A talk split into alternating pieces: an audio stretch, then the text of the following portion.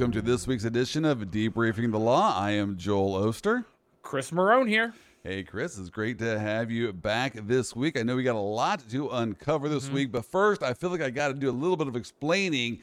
This is the start of the greatest time of year to be from Kansas. I know usually That's you're true. thinking uh, when Wizard of Oz comes out, that one mm-hmm. time of year. I don't even know if Wizard of Oz is still played, but whatever. No, in Kansas, uh-huh. it's all about basketball. Did you know the inventor of basketball was KU's first coach? I am going to have to Google that. Dr. James Naismith was our very first coach. And while you are Googling it, you will find this out as well. He is our only coach with a losing record. So Dr. Ooh. James Naismith was our very first. We are all about basketball here in Kansas. That's so. I'm, I'm sporting my KU hoodie. I got my KU mug right here. I am good to go. So Rock Chalk Jayhawk KU. I have the game on right here. We're actually, while we're, we are recording this, it is playing in the background. So if I get a little distracted, background.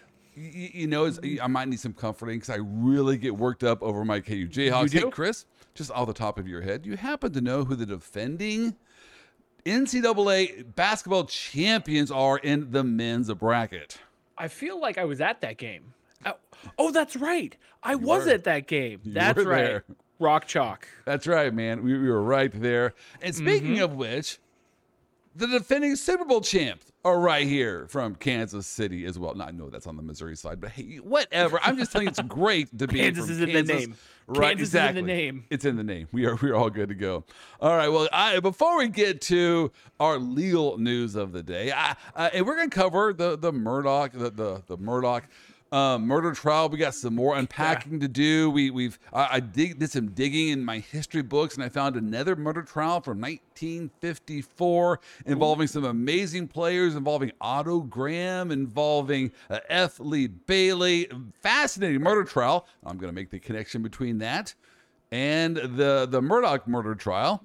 Uh, okay. And then we're going to talk a little bit about the Supreme Court because the Supreme Court has been in the news with the student loan forgiveness plan, whether or not that's constitutional, was a, whether or not it was an abuse yeah. of power. But first, we got some real business to take care of. I need help writing a new comedy bit. Are you up for this? This is what we're here for. This is what I do. Do people say you're funny? Unfortunately, they do. They do. Yeah. Except, I'm just I'm just going to guess here. How yeah. about your wife? Does she think you're funny? Ooh. like like 40% of the time. Okay, well that's good. Hey, like, you know what? Like 40%. Then you have a happy marriage. That's all I'm going to say right, right there. All right. right well, I'm working on this new comedy bit, and I want your help here because this is kind of okay. what we do. I, I, I went to a comedy club last night, and you, you work on these yep. bits here. I, I, probably spent six hours working on one five minute bit, but whatever. Oh. I, I want to get it going down right here, so I want, want your help here. And I'm starting. I started off this comedic bit with this idea that the pandemic was an opportunity for reflection. Not, not, not Chris. Um, okay doesn't it seem like the pandemic was way in the past? Like like a distant memory? it does. It it seems like it was like a decade ago. Like 9-11 feels like yesterday but the pandemic feels like it was a far gone time when gather around children. I'm going to tell you about a time when we wore masks when we were, could yes. not hang out. The lockdown. As I'm trying to bring right. us back to that that moment, and, and then uh, my my setup to this joke is this: I'm beginning to think I didn't make the best life choice to become a lawyer. So that's kind of my setup is that during the pandemic, okay. I had time for reflection. And I'm okay. beginning to think that maybe I didn't make the best life choice when I decided to become a lawyer. And so the audience, I think at this point, has no idea where I'm going with this. I mean, I don't uh, either. Uh, I mean, I kind of threw out there this idea that, you know, okay, Joel, you struggled to with the decision to become a lawyer. What do you mean by that? So I, I jump right in there to say, then say, do you, do you remember the lockdown where, where all the businesses that were non-essential had to shut down? Mm-hmm. All right, so I, am kind of setting this up by like, hey, okay. you know, if you if you were, um, you remember those days with the lockdown and we all had mm-hmm. to kind of shutter in, in, in our houses, and then I give a little backstory here and I say, well, I I I hire a company to come to my house to pick up dog crap. Now, okay. Chris, I'm just kind of throwing it out there right now. Do you think that's outrageous? I, am trying to shock the people, but w- what is your feel when I say that I hire someone, a company, to come to my house to pick up dog crap? I think you have a lot of disposable income. okay, all that's, right. that's, that's the first thing that came to mind. Like, uh, you rich. All right, all right. So I'm worried about that because that's definitely not what I'm wanting. But I, I get what you're right. saying. Already, I'm distancing myself with the audience because they're yeah. saying, okay, you're not like us. If you have enough money to hire mm-hmm. someone to pick up dog crap, then you're at a, that. That's not true. So I, right. I got to work on that because I got to make sure somehow I, I, don't give that kind of uh, you know uh, cockiness or, or arrogance right. uh, out with that. All right. So then what I, I say after I kind of say I hire some company to come over to my house to pick up dog crap, and then I had to give a little bit of an aside saying, you know what, I, I, don't want to tell you how much money I spend on this. It's embarrassing enough that I, I find room in the budget to hire someone else to drive over to my house to pick up dog crap. But here's where the punchline comes in. Because then what I say is that it, you know, during the, the pandemic, that all non-essential services were, were uh, all businesses that were non-essential were forced to shut down. Well, it dawned on me that my dog crapper picker uppers, they were allowed to continue. Yeah, they were picking up dog crap is an essential service, and then it hit me. All of my legal training, all my years in school, all of my experience, life experiences led me to a career that is less essential to the world than picking up dog crap. And that's supposed to be the punchline. Chris, what do you think of that? Go ahead and give me a grade. That's like a B minus, C plus. okay. Um, it's all in the delivery, right? So it's all when you when you deconstruct it down to like a, you know, like an ice cream sundae in different cups. It's not as delicious, but I feel like you could give some good delivery in that to begin yes. with, because you could play down you could play down the fact that you're bougie by having a dog crap picker upper. Like you could you could play that down right. like, you know, um you you could even play it as like neighborhood kids or you could play it as something that's not as bougie as like I'm picturing Chris Marone like having one of those giant trucks pull up with the trailer behind it and they come out yes. with a giant poop scoop and they just walk around your backyard and say yes mr joel and no mr joel and they pick up all your dog poop ah. like that's the first thing that came to mind in my head but if you're like oh i hire this neighborhood oh. kid to come pick up dog crap from my house. Neighborhood kid. Right. I pay this neighborhood That's kid to come. better because that, that takes right. it away from the the hey, I have so much money, I hire someone to come to my house. Right. So now you have this neighborhood kid that you're supporting, you know, giving him a job to do something he could do to earn All money right. after school, and he's more essential than you being a lawyer, which then tackles it again, right? Like lawyers are so non-essential that a 12-year-old picking up dog crap is more important than a lawyer. you like know what, that, Chris? That's why you're paid the big bucks. That is a great connection there. That kind of, mm-hmm. I, I, think it helps it be a little bit more funny. Uh, it, right. it, helps that uh, eliminate that earlier problem. My my tag then at the end is going to be good call, guidance counselor. You steered mm-hmm. me well. Right. You know, a little bit of a uh, dig there to the guidance counselors. Now, so the um the other part of that joke that I'm just wondering, it, it, I'm afraid to go there. That last line about uh you know if, if you if I had stayed home, my, my business is less essential than picking up dog crap would be a lot funnier if I swore on that last line. Chris, I don't know if you want to do corporate comedy, you really can't go there. What do right. you think? Should I go there? No, and I have a really good story about this. Why? Uh, working here at a law school, we all know this. We had Kevin Nealon come okay. to the law school. Kevin Nealon, very famous, very yes. funny, Saturday Night Live alum, super funny. He cannot do a clean comedy show. Okay. And so a lot of the donors here in Arizona that give money to the law school, a lot of them are members of the Church of Jesus Christ of Latter-day Saints. A lot of them are very evangelical Christian. A lot of them are conservative and they do not like swearing.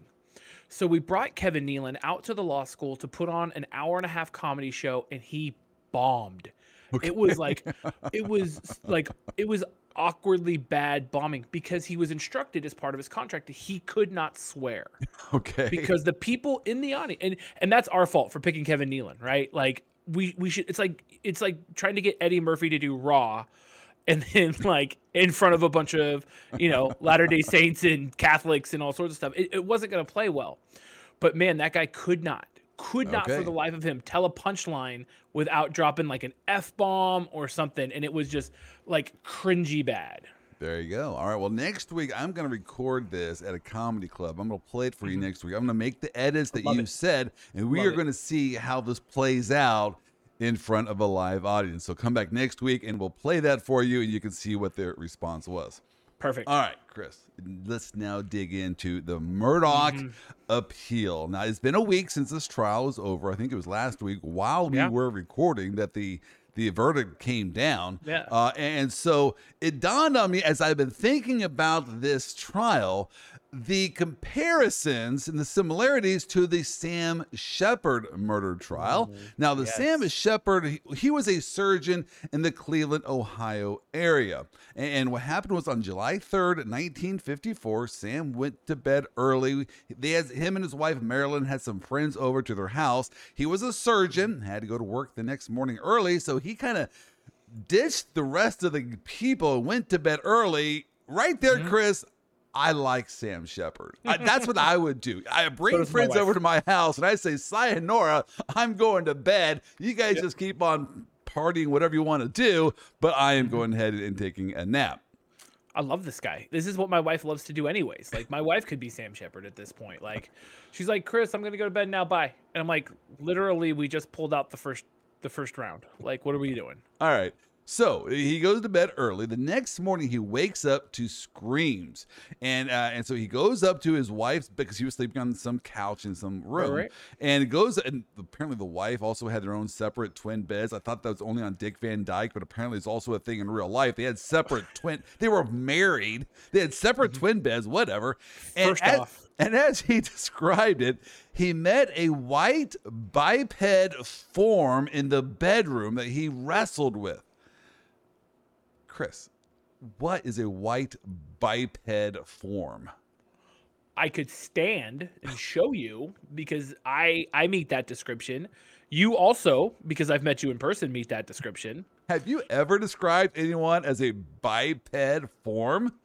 Dude, I have never like in all my years of lawyering, like that is I need to start using that one when my when my defendants are describing the uh, straw man argument that they're going to use.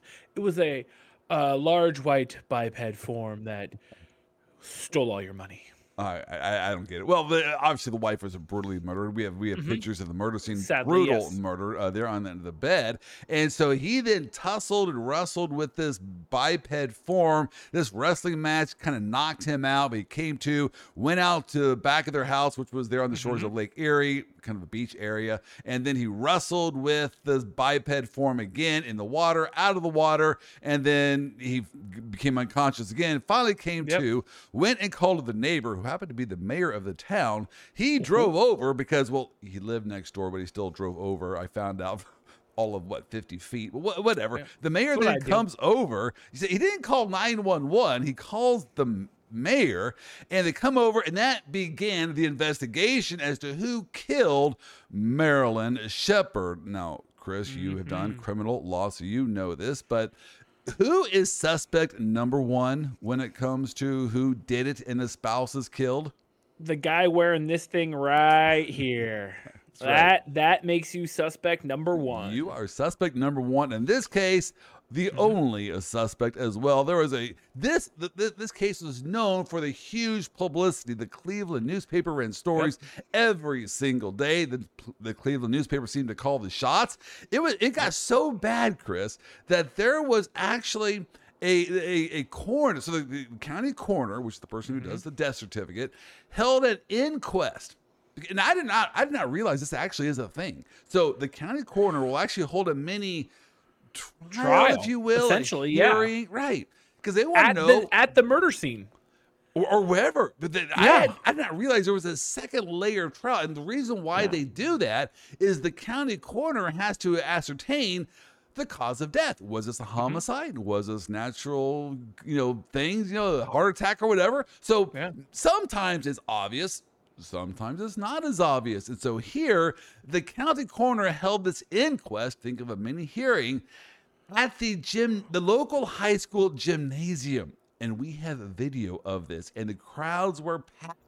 I envision them selling hot Mm-hmm. dogs, you know, and cokes from the stands here. Get your hot dog, get your ice cold beer. Oh, As we watch this murder trial take place in the high school gym. Well, after this inquest, they then realize, hey, he's a suspect. Let's arrest him and let's haul his behind in jail. And this, even though he now is facing going to trial, the publicity did not subside. In fact, the No. judge was in on it. And a lady Yeah. named Dorothy Kilgallen.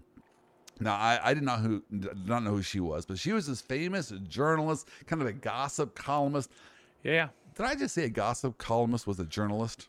Yes, because that's what all the journalists are nowadays. But beside the point. Okay, good point. You're right. I am looking at this from the perspective of today, and your gossip columnist is your anchor for the evening news. Well, uh, she was also a panelist on the famous show at that time, What's My Line? It was on you know Yeah. TV, uh, and so she had a conversation with the judge back in the judge's chambers because the judge was just kind of digging all this publicity, and the judge told her he's as guilty as hell.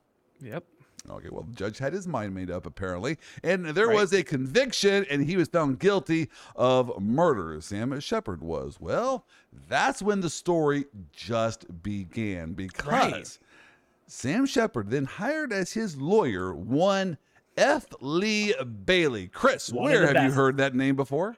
All over the. If you're a, if you're a lawyer, period, right? You know who F. Lee Bailey is. Like, yeah, if you're not a lawyer, Well, that's true. the O.J. Simpson guy. He is O.J.'s lawyer. Yep. Well, of of many different of and look, let's take a brief second, right? F. Lee Bailey died two years ago, so may he rest in peace. But he did, I mean, he did Sam, he did the Boston Strangler, Right. He did um um um uh uh the guy who killed everybody in um the Vietnam War, the Lai Tai massacre. Okay. Um he did he defended that guy. Um he did the Hearst trial Okay. right? He did he did the the Patty Hearst trial. He did I mean Wow. I guess yeah, OJ Simpson, right? He he was the case that um he handled all of the aggrieved families for the Korean airline flight that crashed a few years or not a few years Big ago, time like- lawyer. Right. I Big mean the time guy's all, all over the place. So all before place. OJ, before Patty Hearst, before all of that Mhm. was Sam Sheppard. F. Lee Bailey was Right. his lawyer and filed a habeas corpus petition. And the basis of this petition was well, well, before we get there, let's actually back up. A lot of things happened between the conviction and Right. the, the the the s- the habeas corpus petition. But what you the most important thing that happened was a TV series came out. Maybe you've heard of it. A movie Mm-hmm. has since been made about this TV series called The Fugitive. Have you heard about The Fugitive? Yes. Well, I was alive when the movie came out, but not the TV series. Yeah, I haven't I haven't seen the TV series as well, but I've seen the movie starring uh was it uh, Harrison Han Ford. Solo? Harrison Ford and Tommy Lee Jones. It's Exactly. it's a great movie. Great It's a movie. great movie. and it's based on this doctor wrongfully Mm-hmm. accused and convicted of killing his spouse and on the run trying to find the real killer. Hey, maybe that's where OJ got that idea. That just dawned on me. Well, uh, and so the fugitive came out. So the whole public is now saying, wait a second here. Maybe this guy didn't do it. Uh, maybe he is innocent after all. There's another development. A guy named Richard Eberling was picked up and he had stolen some things from Marilyn Sheppard, I think some earrings or something like that. And so just out of the blue or out of a sense of a gut leading this detective, the detective then asked Richard Eberling, so why was it that blood was found in the bedroom of of Marilyn Sheppard? Now, that wasn't true. The, his blood was not found in the bedroom of Marilyn Sheppard, at least not at that point. And he said, Oh, I have an explanation for that. You, you see, I was fixing their window the week before, and so that's why there was my blood was all over that room. It's like, what?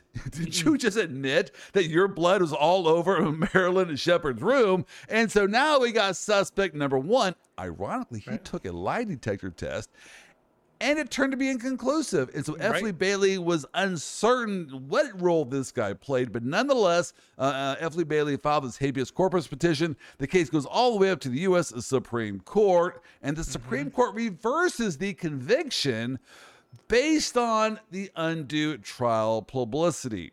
All right, Chris. So let's talk a little bit about the similarities between the Sam Sheppard murder trial and subsequent, uh, you know, uh, exoneration, if you will, and the Murdaugh murder trials. Any similarities you see? right off the bat is venue. Right, right off the bat is venue. Murdaugh was, look, small county, right? Yes. Is usually, I was reading a report the other day that said that usually when they pull for juries in this county, they only have to pull 300 people, and they can usually get 12 impartial jurors. In the Murdaugh trial, they had to pull they had to pull almost 900, so three times as many um, people had to be pulled to be able to be a jury member in this case. Wow. The Mur- the Murdaughs have been in that town, like we talked last week, since like 1900, 1906. Um, and everybody knew who the Murdaughs were. This isn't the first murder that's been tied to the Murdaughs. So obviously, it's a grievous error, in my legal professional expert opinion. I'm going to claim expertise now. Um, that change of venue motion should have been filed. And if it wasn't filed, that's gross negligence on the defense. And I think that's reversible error. Very interesting comparison because in the in the Mm-hmm. Sam Sheppard murder trial, all of the jurors were right there from Cleveland. They had read this is back in the Mhm. days when you actually read the newspaper. It was delivered to Right. your house every morning. I remember those days, and so they all had, were exposed to this trial publicity, and and so that surely that had a, that had a prejudicial effect on the jurors. And here, yeah, in a murder trial, same thing. Now, Chris, let's unpack it because I am not sure I quite believe how jurors are rehabilitated. So let's say you, you talk to a, a person, a juror, oh, prospective juror during voir dire, and you, you, the person says, "Yeah, I, I know all about." I know all about this murder. I know all about Alex mm-hmm. Murdaugh. I, I I've watched the Netflix series probably four times, but you know mm-hmm. what? The Discovery Plus series, the Paramount Plus series. Yeah, I've seen it all, seen it all. But you know what? I can put that aside. I, I can Oh, judge fairly. totally. I'm impartial. all you have to do is oh. say, I can put it. I can set it aside and judge fairly. I think when you're in a small area like that, yeah, I mean that's essentially the, the gist of it. You you probably ask some follow up questions, right? What did you learn from the Netflix? Well, and it's a double edged sword, right? If I was the attorney, I'd want to pull them into judges' chambers to do this individually in front of the judge and the other lawyer, so that way they don't taint the rest of the pool.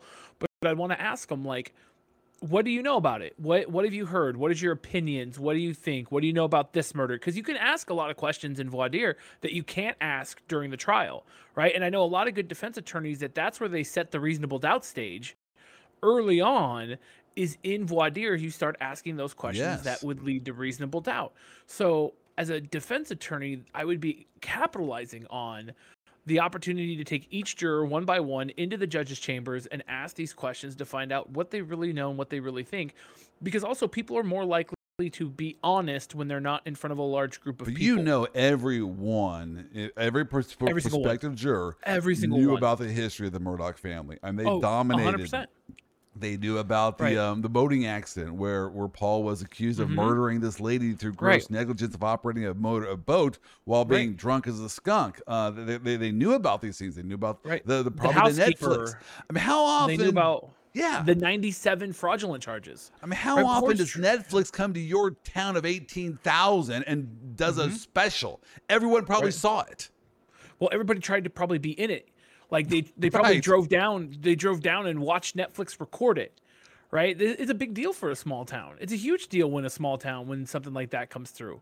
Right? I- Take any of those small town people and put them in Los Angeles. What's the first thing they do? They go to Disneyland, they go to Universal Studios, and they go to the Walk of Fame. They want to see the stars. They want to see what's going on. They're going to be flocking to that. And so, is it possible to break free from all that commotion, publicity, prior knowledge Mm-hmm. to judge a matter fairly? And in the Sam Sheppard case, the Supreme Court said, no, there wasn't enough done here to Right. control the external influences. It resulted in a highly prejudicial setup here, and that led to the conviction. And and I wonder if the same Cleveland. thing didn't happen here.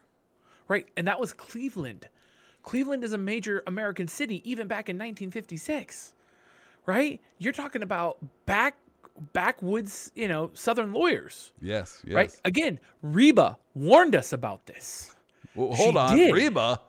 Reba McEntire warned us about this in her song Fancy, right? No trust no backwoods southern lawyers. Okay? Here's your one chance, Fancy. Don't let me down. There you go, She man. warned us. If you But- could have sung that, that you would have made my whole day. Right. Yeah, that's that's when my wife starts laughing at me is when I start singing. Oddly enough, they're they're very intertwined. I feel if I ever do a comedy show, it's just gonna be up there me singing like "Endless Love."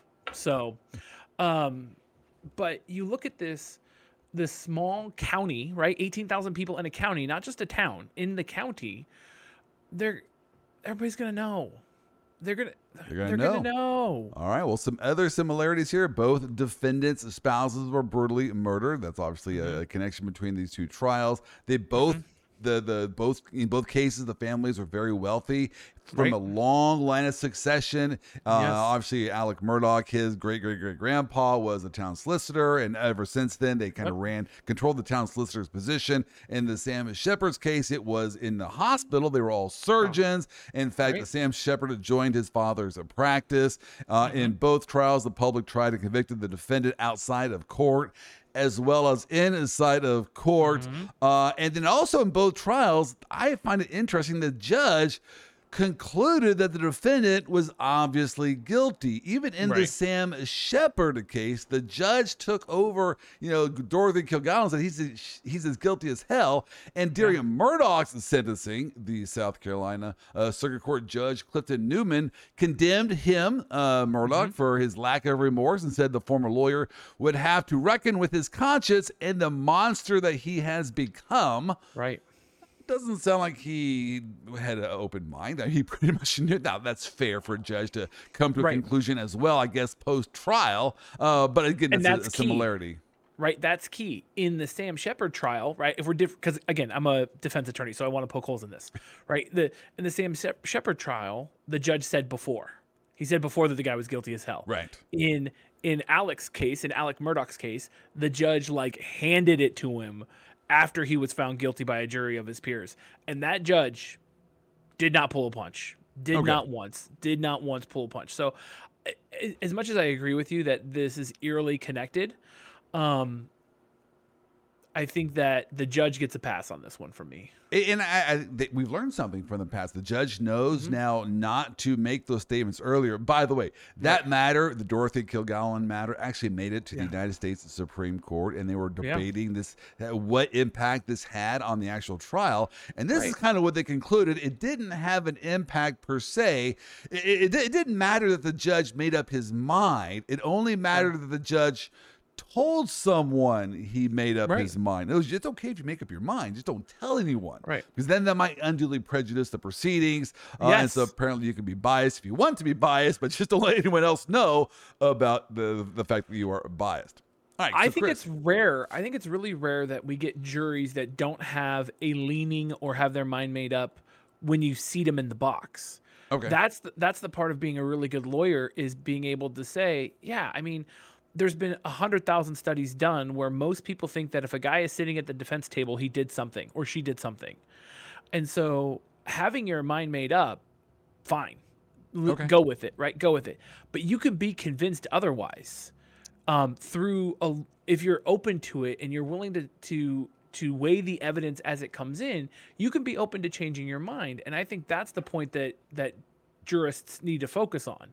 Well, I also think that a judge shouldn't walk in and go, "Dude, this guy's guilty as hell." Like string him up. Right, like right. that's obviously especially not to a, you know a gossip columnist. Probably not the best Right. person to, to tell Right. that to. All right. obviously making mistakes. But Well, I think that yeah, go ahead. Sorry. Let, let's uh, let's now talk a little bit about the chances for appeal because obviously that's on a lot Mm-hmm. of people's minds. Okay, he has a conviction and he's now serving his jail sentence. Uh, When Mm-hmm. um, but is it possible, like in the Sam Sheppard case, that he might get win on appeal? Well, let's Oh, take yeah. a look uh, at, at the issues on appeal. The first issue I want to bring to your attention is a Fifth Amendment violation, possible violation. Here's what happened. The prosecution said to the jury that Alex Murdaugh failed to give an explanation for his whereabouts to law enforcement. Now, according to the lawyers during their press conference, they said that was a Fifth Amendment violation. The Supreme Court has spoken on that issue. You have a right not to incriminate yourself. You have, you have a right to remain silent. Yep. I don't know, Chris. Do you think that's a good argument, or do you think um, how's this going to play out uh, uh, during the, the federal appeal? Two things. right? And and I can't say for certain on the second one, but one, you're absolutely correct. I don't have to say anything to police at all. As a matter of fact, in a matter of practice, and I have trained my entire family that the only things you say to the police are, "Am I being detained?" and "I want my lawyer." That's it. Right. That's Okay. all you say ever, ever. If you're not being detained, you walk away. If you are being detained, you want your lawyer. Those are the only things you say to the police ever. I don't. I don't care ever. The second part of that is Alec took the stand. So you could argue that there was opportunity for the prosecution to ask that question because that's going to be well within scope. That is going to be completely for those of you at home.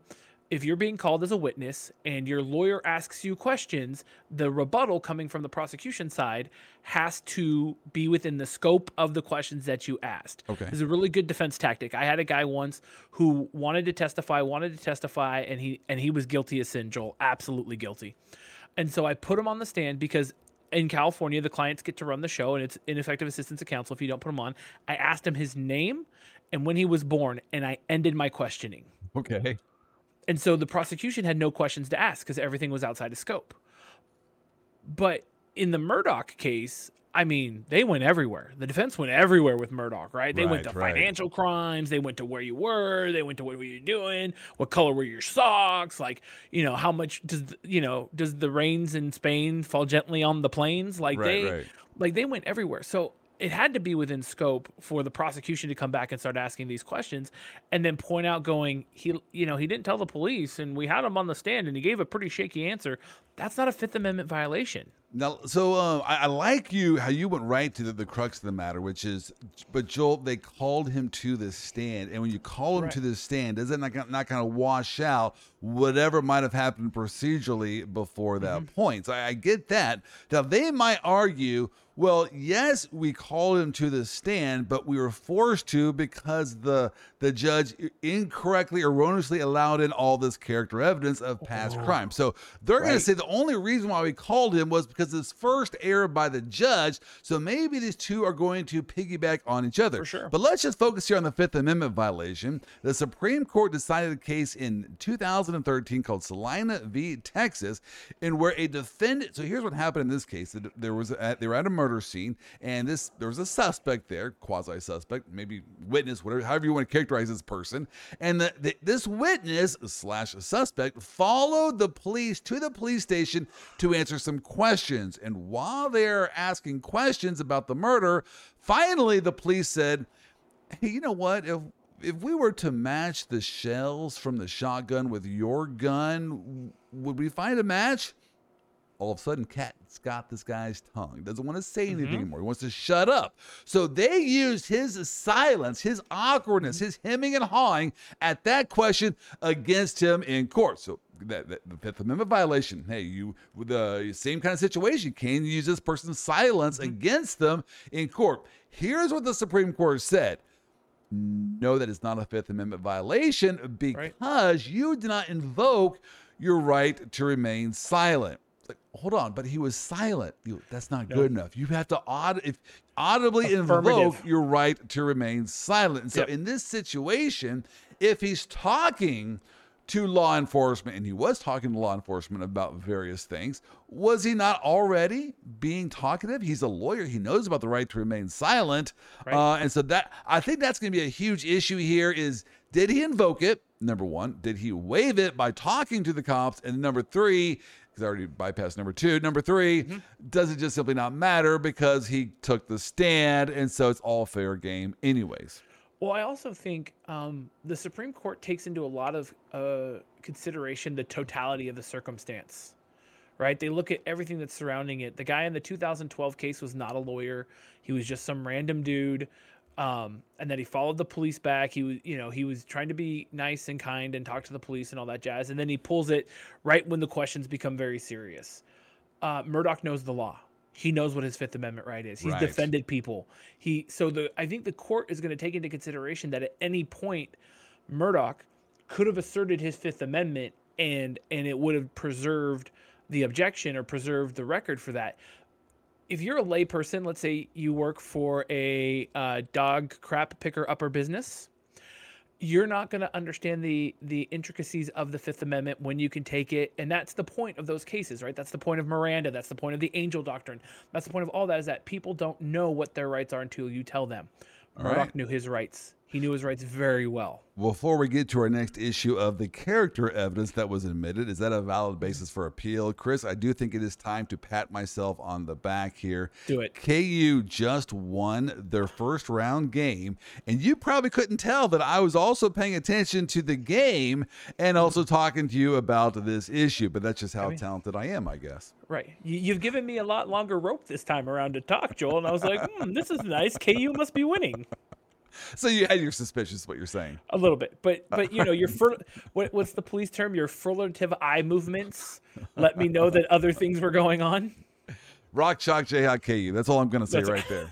Yeah. All right, on to round two. By the way, our, our coach is in the hospital right now with a heart attack. Oh. Yeah, Well, they're winning one for the Gipper. I know. Uh, how, how dangerous is that? I mean, do you think if you had a heart attack, and let's say it's even a minor heart attack, are you really going to come back and coach the next day, the next mm-hmm. week, the next month? I mean, that's pretty stressful job to go back to. It's not like you're working for Arizona State University. Wow. I mean, I could die tomorrow and they'll have my job up there and ready to to replace it.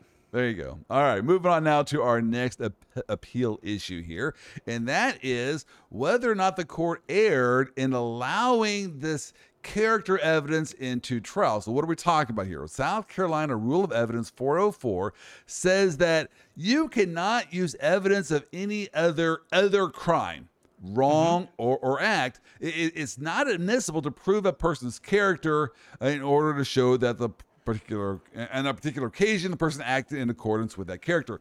In other words, mm-hmm. the, the past financial crimes, you can't introduce that in trial Right. really just to kind of show this guy's a bad actor. He does bad things. He does horrible things. So it's not a stretch to think that he did this horrible thing when he's done those horrible things. So as a general rule, character evidence is not a bad acts, prior bad acts, prior criminal acts is not admissible to show that the person acted in conformity with those bad acts on this occasion. So Chris, what do you think is going to happen with this th- this issue on appeal? I, I think that's going to be central to the case. You can't do it. You can't you can't say that he's this embezzling POS, which he is. He admitted to it. He stole a bunch of money, and then say, "Oh yeah, the next logical step is that he murdered his family." Right. And so because he lied on his financials, he's look, I lied to the IRS. IRS, if you're watching, I lie to you. Okay? I lie.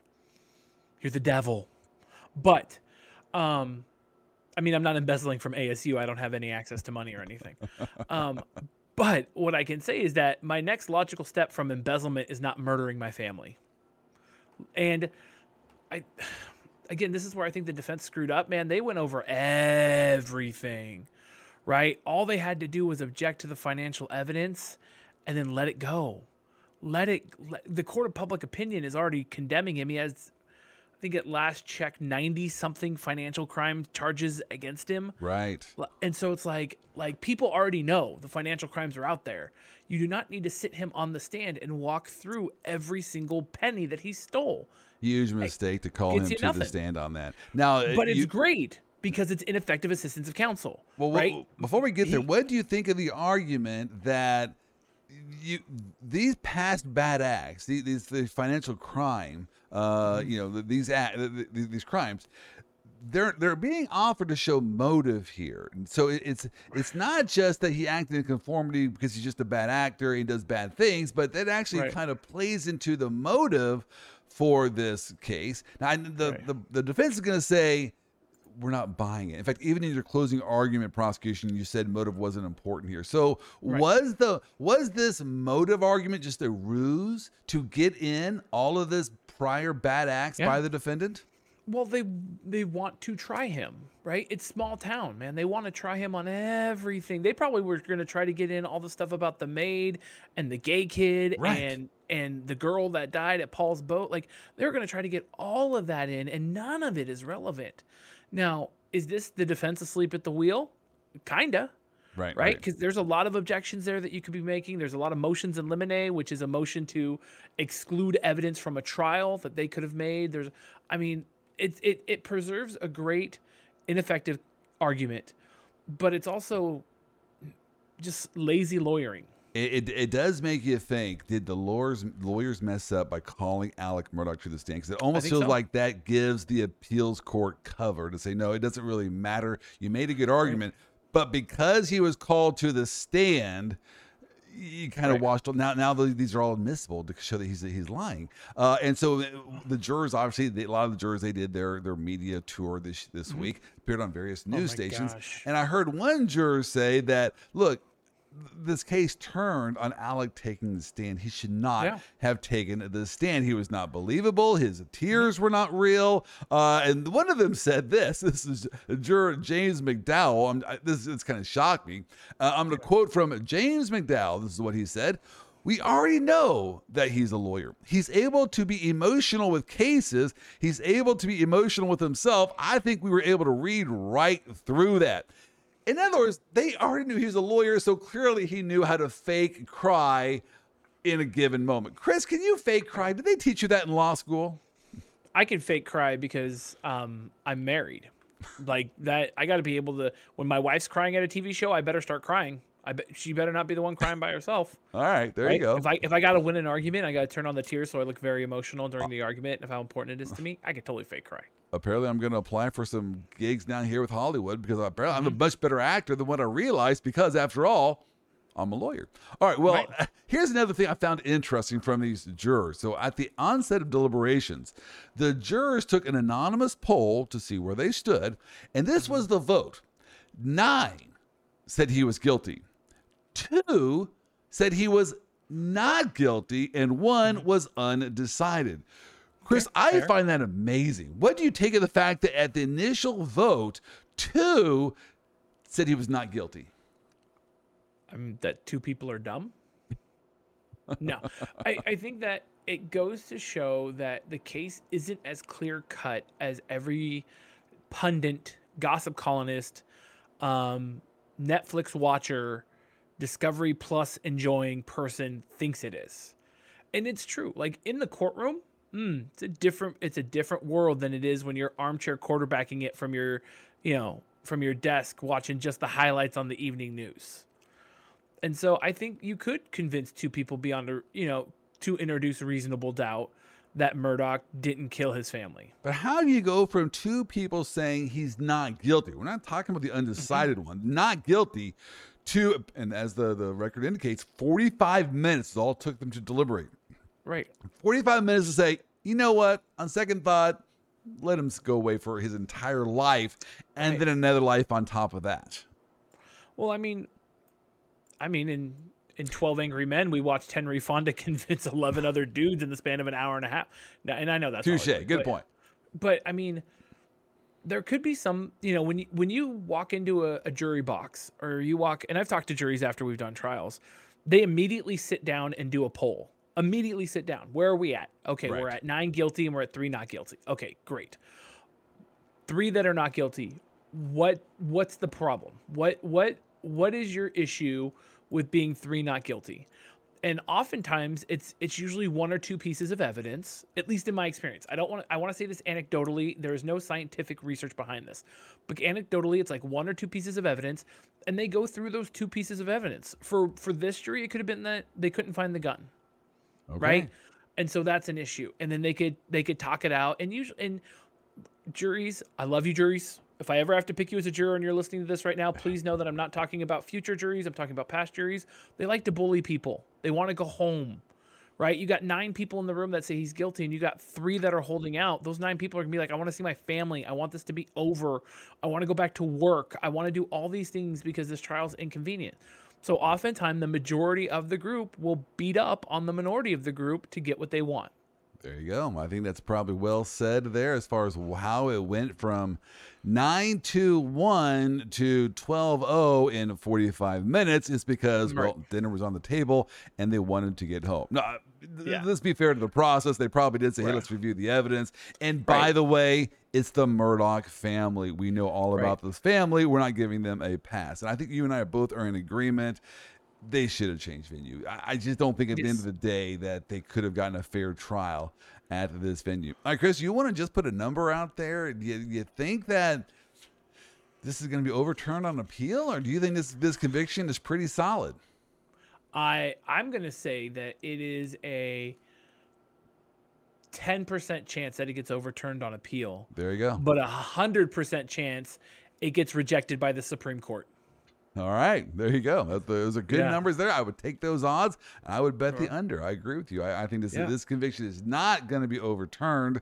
I think it is set in stone. And I think as time goes on, people are going to realize really this is a story about opioids and this is a story about Right. drugs and the substance abuse and that's what led this fam this person this individual just because you're from a mm-hmm. wealthy family doesn't mean you got to murder your spouse and kid but it's Right. just the in, when we look at this case and say no rational person would do that yeah, if you're high on opioids, you're not acting like a rational person, and I think either Right. the judge just saw right through that. So that's that's my take on it. All right. Next up to talk about, and I could talk about the Murdaugh trial forever. In fact, I'm going to do a Mhm. CLE on it because it's just such a fascinating story to tell. But now let's go over to another area that's probably near and dear to a lot of our hearts, and that is the student loan forgiveness plan. I think that we all would like to get forty thousand dollars back in our back pocket. Uh, but um, so obviously, what happened here was Joseph Biden was running for president, and he promised, as part of his campaign, he was going to forgive people's student loans, and that Mhm. was a very interesting thought, very interesting concept. All right, can you pass legislation to to forgive people's student loans? I know there's a lot of de- debate on that. Well, turns out no, that really they, they couldn't get Congress to go along. That's like a that's like a trillion dollar endeavor, right? Our inflation is rampant. We're gonna just forgive everyone all this debt and then see where inflation goes. So he couldn't get it passed through Congress. Well, he had another thought. Instead, he decided, look, we are um uh you know he has different agencies and one was the secretary of education and there was a heroes act that was passed post 9-11 that Right. gave the secretary of education the power to respond to a national emergency by making changes to the student loan programs so that borrowers were not left worse off because of the emergency all right, Right. so Chris, I want you now just to not to take off your political hat. I know you wear a political hat that it's it's it's red. Maybe it's blue. I don't know. But you, you- I want you to take off your political hat and just look at the words of the Heroes Act. All right. Okay. Is wiping out up to $20,000 per loan, is that making modifications to a person's student loans so that they are not worse off because of the COVID emergency? What are your thoughts? I think that if you wipe away twenty thousand dollars of my loan, I will be better off no matter what's going on in the world. And I think that's that's true for everybody who's middle class and below. Right? It's fair to say, Joel, if someone gave you twenty thousand dollars right now, or wiped twenty thousand dollars of your debt away, right, you would be in a better financial position. You would be better, but the issue is not would you be better, but make sure you're not left worse off. In other words, we have Right. Mm-hmm. this national emergency. The government came in, forced us to shut down. That's why we had to get our dog crapper picker uppers. Man, I have a nice bow on this class here. I start talking about COVID. I'm talking about COVID now, whatever. Right. But you, you want to make sure you're not left worse off because of that shutdown Right. and, and is is forgiving all the and I get not charging you interest. I get hey you don't have to make payments. So I they haven't even started making payments yet, by the way. But I, I get all of that. But then forgiving that seems like, as you pointed out, now you're way better off. And is so is this an abuse of power? Do I think so? No, but I'm not the Supreme Court. I I think that um, this is well within the purview of what the government should be doing, which is making life better for the citizens. Do I think the Supreme Court is going to agree with me? Not even if I prayed really hard about it. I don't think for a second that the Supreme Court is going to say that the Heroes Act is what the current Secretary of Education and the Biden administration interpreting the Heroes Act to be. I think they're going to come back and go, no, you're wrong. I, I don't know. I could be I could be surprised by Roberts. He has surprised me on things like the ACA and gay marriage. So he could come back and say, yeah, well, within the purview of it, everybody, you know, if you make less than sixty thousand dollars, you're getting twenty grand back. Um, all right, there, there's two issues here in this case. So let's unpack Yeah. both of these issues. The the first issue is standing. Do the plaintiffs here have standing to challenge this student loan forgiveness? Because it's not a foregone conclusion that these Right. people even have standing, and because they uh, have to be harmed, right? they to have to have standing, And- you have to be harmed. How are and- you harmed? in some specific concrete way that's not shared by the general population. And so, Right. in one case called Biden v. Nebraska, there were two cases before the U.S. Supreme Court. In the first one, Biden v. Nebraska, six state attorney generals, all from conservative states, uh, filed course. this lawsuit. And all of them pretty much, I think, kind of conceded. Yeah, we might not have standing, Mm-hmm. but Missouri was one of them. And they all kind of pointed to Missouri's, hey, look, Missouri, they have standing, so we're going to piggyback on Missouri's standing. Well, what did Missouri do? Missouri has this M O H E L A, stands for the Missouri Higher Education Loan Authority. And what this program does is it basically runs it's one of the the providers for student loans in Missouri not the only one but one of One them of. and and this Okay. is an organization that would lose money if these loans were forgiven and that would cost them money and it would in- inhibit their ability Okay. to give out new loans and so missouri said, hey look we have standing we will be harmed and all of the other states then said oh yeah you know what we agree missouri has it will suffer harm so we're just going to piggyback on their standing so right. I don't know. It's an interesting argument, but the first reason why I find this interesting, Chris, is normally it's the conservative justices who don't like to broaden standing. And it's the liberal Right. justices who like to broaden Everybody the has standing standing. rules. Yep. Right. Right. Here we're flipping it. Now the conservative justices are saying, oh, yeah, they're standing here. Clearly they're standing. And the liberal judges are saying, no, let- let's, let's, there's no way these guys have a standing. And we should have a very narrow ruling uh, in this matter. Right. I don't know. What, what, what are your thoughts? I I mean I think the standing issue is of course the big one, right? I we wouldn't have spent the last ten minutes talking about it. Um, it's it's hard for me to understand, not understand. It's hard for me to wrap my head around legally all the other states but Missouri. And I know it's one of those things where it's like I'm on a championship team even if I'm on the bench. Right. So if Missouri wins the game, I just want to be in the room so I can I can get my ring as well, right? I could be the backup quarterback on Kansas City Chiefs and then retire with two rings, right? That's who I want to be, and I get it, right? I get it, and it also makes a stronger case, right? We're all supporting Missouri, we're lifting Missouri up. Let's go, let's spend some time, energy, and effort for this. Um, the other part to this is I always want to do like a cost benefit analysis. How much time, energy, any, and money are we spending? to to deter this student loan to go out. And in this rare case, right, it's 500 billion dollars that they're going to be forgiving in and that's the rough shot, right? Is about Right. 500 bill. Um who knows? I mean, you still have to do some things to jump through through some hoops to be eligible. So and can we also point out that 500 bill like isn't that much of the American budget? Like you know, it's an 18 trillion dollar budget, so 500 billion is I know. five, maybe five percent, It's maybe. Anyways, beside the point. I, I know, beside the point. It doesn't matter. Um, but I just think that the standing issue is really gonna, really gonna define a lot of what the future of the court looks like. So here's what I am viewing, uh, how I'm interpreting standing in this Biden v. Nebraska case. So you have this Right. organization there in Missouri, and supposedly it is an independent organization, but nonetheless there is some harm to Missouri. So I think the court's going to find that there is standing uh, by Missouri to reach the merits. Now I, I think it's pretty well conceded that in Department of Education v. Brown, this was the second case that was brought there's going to be no standing. In fact, if you No listen to the oral argument in this case, there's a lot of laughter going on. They were having a lot better time during this one. But in this case, two student loan Mm-hmm. borrowers filed this lawsuit saying, hey, look, we borrowed from a private lender, and now since they're giving this student loan you know forgiveness they're going to forget about us and not and if they did it the right way they wouldn't have forgotten about us I, am not sure I even understand that argument No, there's no They're- argument there. they're basically There's saying, argument. undo this and make them do it again, and then I will be able to benefit because they will then include me in to the final act, and that's just so attenuated. I don't see Well, the they have and I- standing. my gosh, how much greater of a um, constitutional issue would it be if the Biden administration forced private lenders to forgive 500 billion dollars in loans? yeah, they couldn't do that.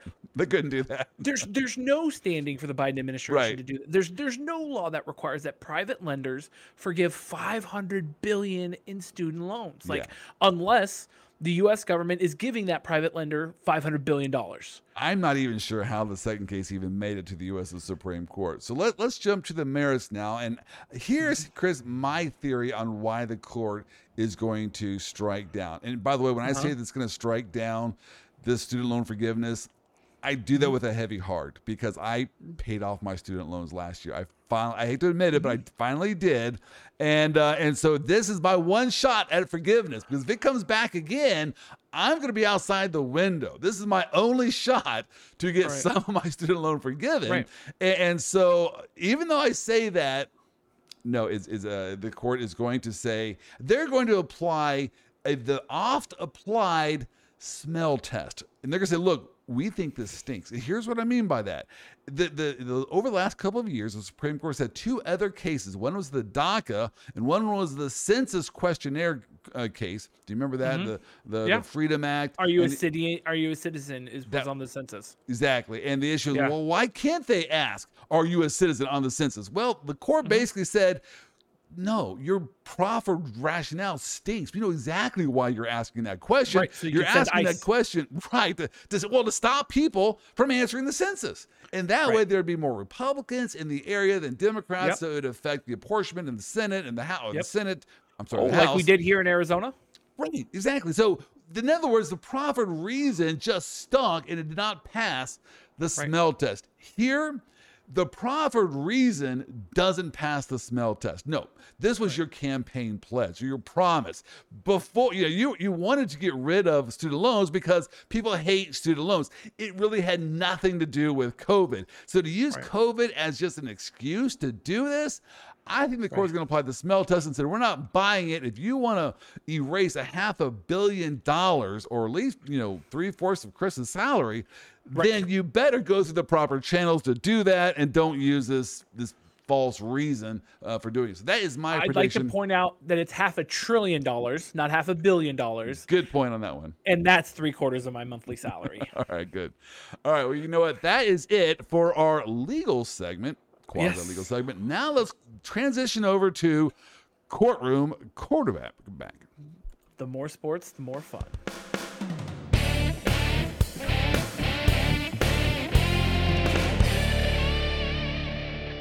All right, Chris. Well, I don't even know what you want to talk about here. There's so much to talk about when it comes to sports. Let me just give you a rundown here. We got Flores v. NFL, the update. We have March Madness, and we have Lamar Jackson's contract. You pick which one we do first. Let's do Lamar. Okay. Let's do Lamar. I love me some Lamar Jackson, and I love the smart people that they have at Baltimore, and you don't hear that often enough. I, I love what Baltimore did here. This was genius. So to, to- Right. to set the stage, what's going on here? Lamar Jackson is a great quarterback, a former MVP, and and he um is trying to negotiate a new contract with his team, the Baltimore Ravens. But he wants guaranteed money, uh, a lot of money. guaranteed money. And Chris, there's a reason why he wants guaranteed money. He is a running quarterback, and they tend to get injured, and he Mm-hmm. wants some guarantee for future payments. Now, here's a problem, Chris. I want to throw out there because I'm not sure our listeners know this. His agent Mm-hmm. is his mother. I mean, he, he represents I love this. Yeah, I love this. A- a- and, so Go, the, mom. The issue is: birthday. is he being reasonable and, in, No. in demanding this money?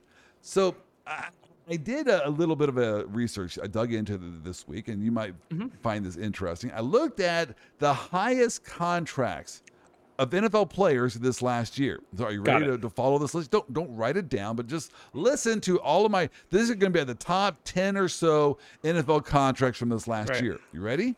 Mm-hmm. Mahomes, Yep. Allen. That makes sense, right? Josh Allen. Yep. Right.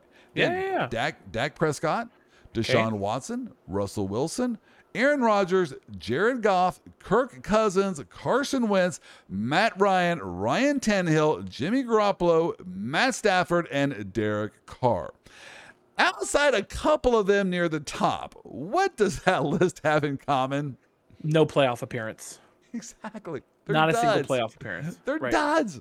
Well, Kyler Murray. Can you throw Kyler Murray on that list as well? Like Yeah. it's ridiculous. All right, I'm gonna give you another list now. This is the list of playoff teams from last year. Are you ready for this list? I am. I know this list. Buffalo, Miami, Cincy, Baltimore, Jacksonville, Kansas City, the Chargers, Philadelphia, Dallas, Giants, Minnesota, Tampa Bay, San Francisco, and Whoa. Seattle. Killing it. The vast majority of those teams, I can go by, we can pick them apart piece by piece. No. Their quarterback is on a rookie contract Right. or a journeyman contract. I'll just Right. quickly Smith. Miami rookie quarterback was their guy. Uh, Cincinnati, even though it's Joe Burrow's Still rookie, rookie. contract. Baltimore, rookie. that's the whole deal. They want to extend Right. his contract, but then he didn't Yeah. even play. It was his backup Nope.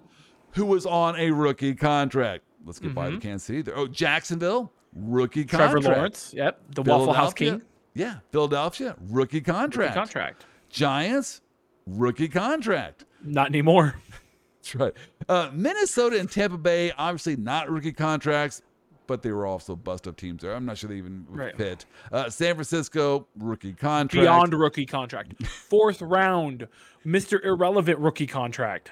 Right. What, what do you take from the fact that the highest paid players weren't playing and Mm-hmm. all these teams with quarterbacks on rookie contracts or the first one after the rookie contract?